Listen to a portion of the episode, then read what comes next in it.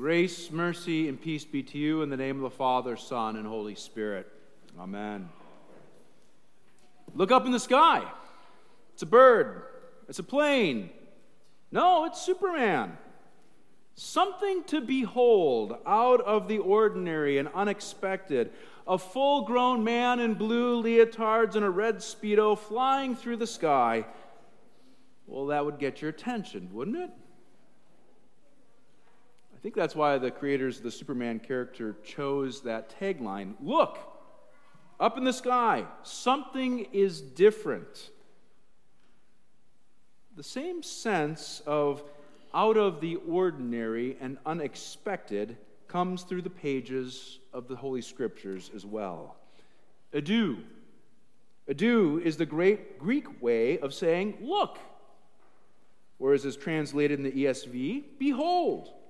Something unexpected. Two times Matthew uses this in verses 1 through 11, the second chapter of his gospel. One time he actually says, Look up to the sky. No, it's not Superman, but it's a strange sight. A star, perhaps a planet, is given as a sign, a sign that is to be followed. But by whom? Look, another strange and unexpected sight. Magi, wise men from the east, come seeking the newborn king of the Jews. You can tell you're not as excited as I am making this out to be. Perhaps it's maybe because we've heard this so often that it's become common to us. We expect to hear about the three wise men who bring their costly gifts of gold and frankincense and myrrh to baby Jesus. We might even expected to sing this morning, We three kings of Orient are, bearing gifts and traverse afar, field and fountain, moor and mountain, following yonder star. O star of wonder, star of night, star with loyal, royal beauty bright, westward leading, still proceeding, guide us to thy perfect light. But look, we should look at this a little closer and see why Matthew says, Idou, behold, twice in these 11 verses. It's more unexpected than seeing Superman flying around. Let's behold these so called wise men. First off, the scriptures call them magi, which has been translated into wise men. The magi were the ones who practiced a strange blending of astrology and magic and science and religion. Most likely, these magi came from Persia or possibly Babylon, where they may have come in contact with the, the Jewish scriptures while the Jews were being held there in exile. Now, these wise men were not what you would call pure worshippers of the one true God of the Israelites. Now, while they may have read or known the prophetic writings, they were outsiders. They were not part of the people of Israel, not fellow worshippers of the one true God. They were pluralistic, polytheistic pagans. They were the Gentiles or the Goyim the nations whom the God of Israel would judge and destroy. So, what on earth are they doing seeking the King of the Jews? Well, behold, something unexpected is happening. Now, earthly wisdom would dictate that if you were looking for a king, you'd go to the capital city from where the current king reigns and look for a child born into the royal family. Well, that's what the Magi do. But behold, they don't recognize or realize the turmoil and danger their actions have brought. It doesn't appear that the Magi are aware that the newborn king is not Herod's son. For if they had known that Jesus was not the son of Herod, it would have been the height of foolishness to come to Herod and ask about a rival king. From what we know about Herod, how he was friendly with Rome, how he undertook the huge public works projects, how he built a temple to make himself look good to the people, while at the same time he slaughtered political threats, even those of his own family. Well, it's doubtful that these wise men or magi would have sought him out.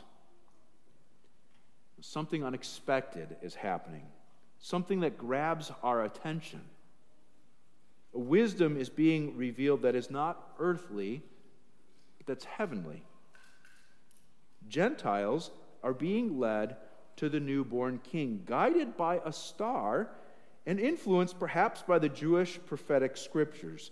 The Holy Spirit leads them to seek the Christ king in the courts of the tyrannical king, crazed with power and prestige. In fact, these Gentile magi are coming to announce the good news of the Christ king to King Herod, current king of the Jews. Behold, this is certainly unexpected. What on earth does this all mean? Well, first, it means that God is doing exactly as he has promised. The prophetic words recorded in the scriptures are coming to pass, they're being fulfilled. The Messiah has come. The nations, all nations, are being gathered to him, even, even the Magi. And behold, they are bringing him gifts, just as the scriptures say. A multitude of camels shall cover you, the young camels of Midian and Ephah.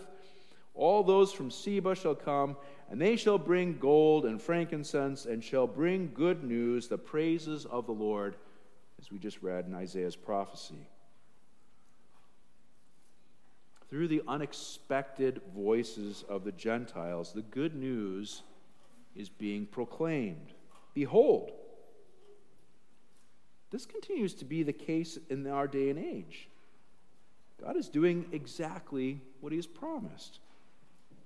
The words spoken by Jesus the Christ are coming to pass. The gospel is being proclaimed to all the nations. The mystery of God's work is being revealed he is making for himself a new people over whom he reigns. Not a people based on ethnicity, but on faith in him. Christ the King is making a new people for himself that includes both Jew and Gentile alike, people from all nations who by faith worship Christ the King. And he is still using means to reveal his reign to his creation. The heavens declare the glory of God, and the sky above proclaims his handiwork from Psalm 19:1. Right? This hasn't changed. He still reveals himself to mankind through the Holy Scriptures. The king still calls men to proclaim the good news of his righteous reign, even to those who might reject it.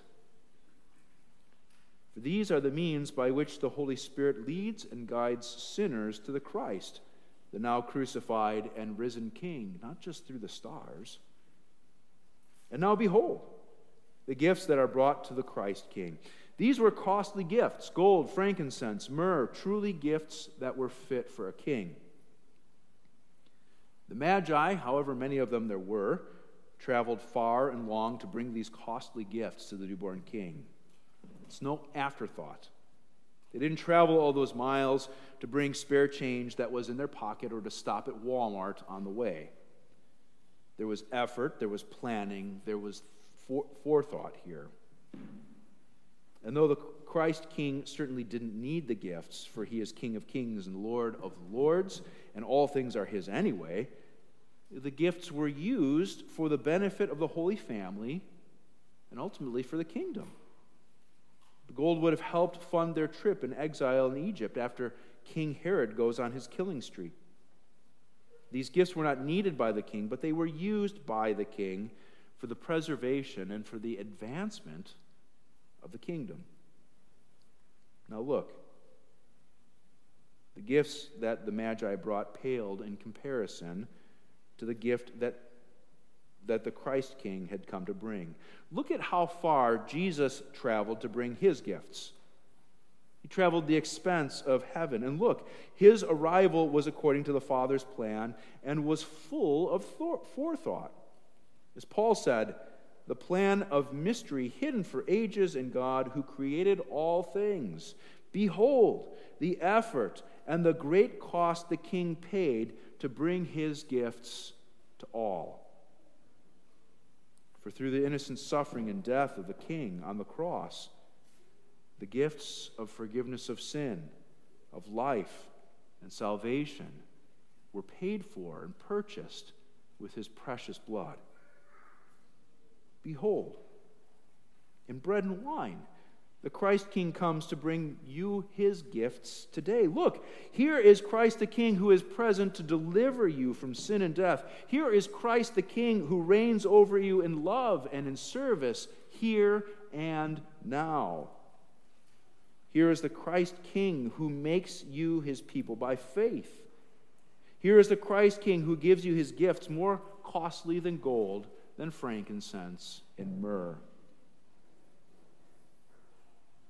And look, when we bring our gifts to the king, shouldn't it also be with forethought? Might it require effort? Might it be costly as we give in proportion to our incomes? Should our gifts be the change in our pockets?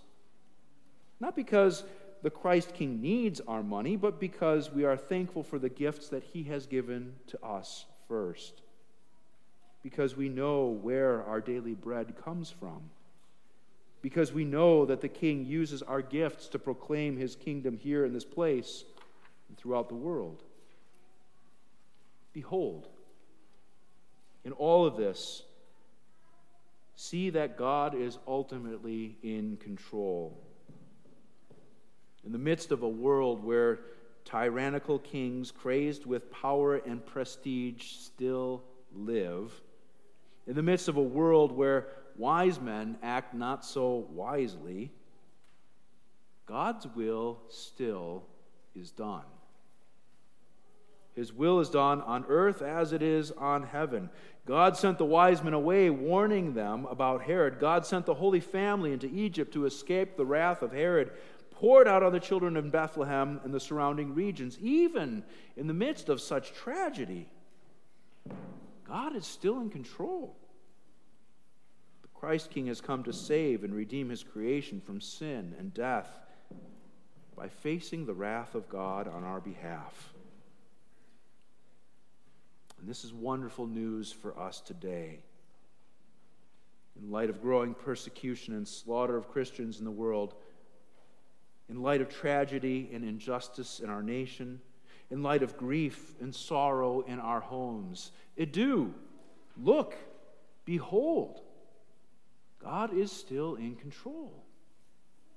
Jesus, the Christ King, lives and reigns, and he will never leave you nor forsake you.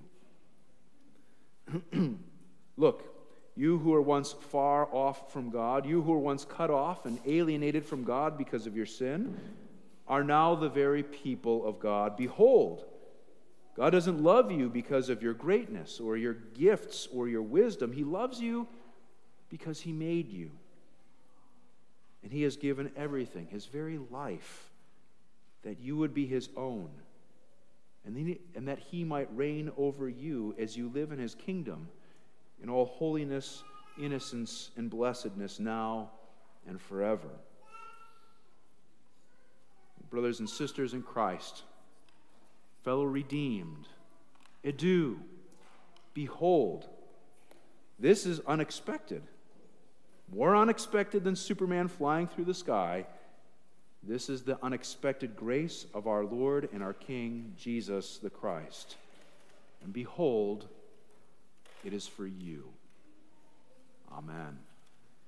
May the peace of God, which passes all understanding, guard our hearts and our minds in Christ Jesus our Lord. Amen.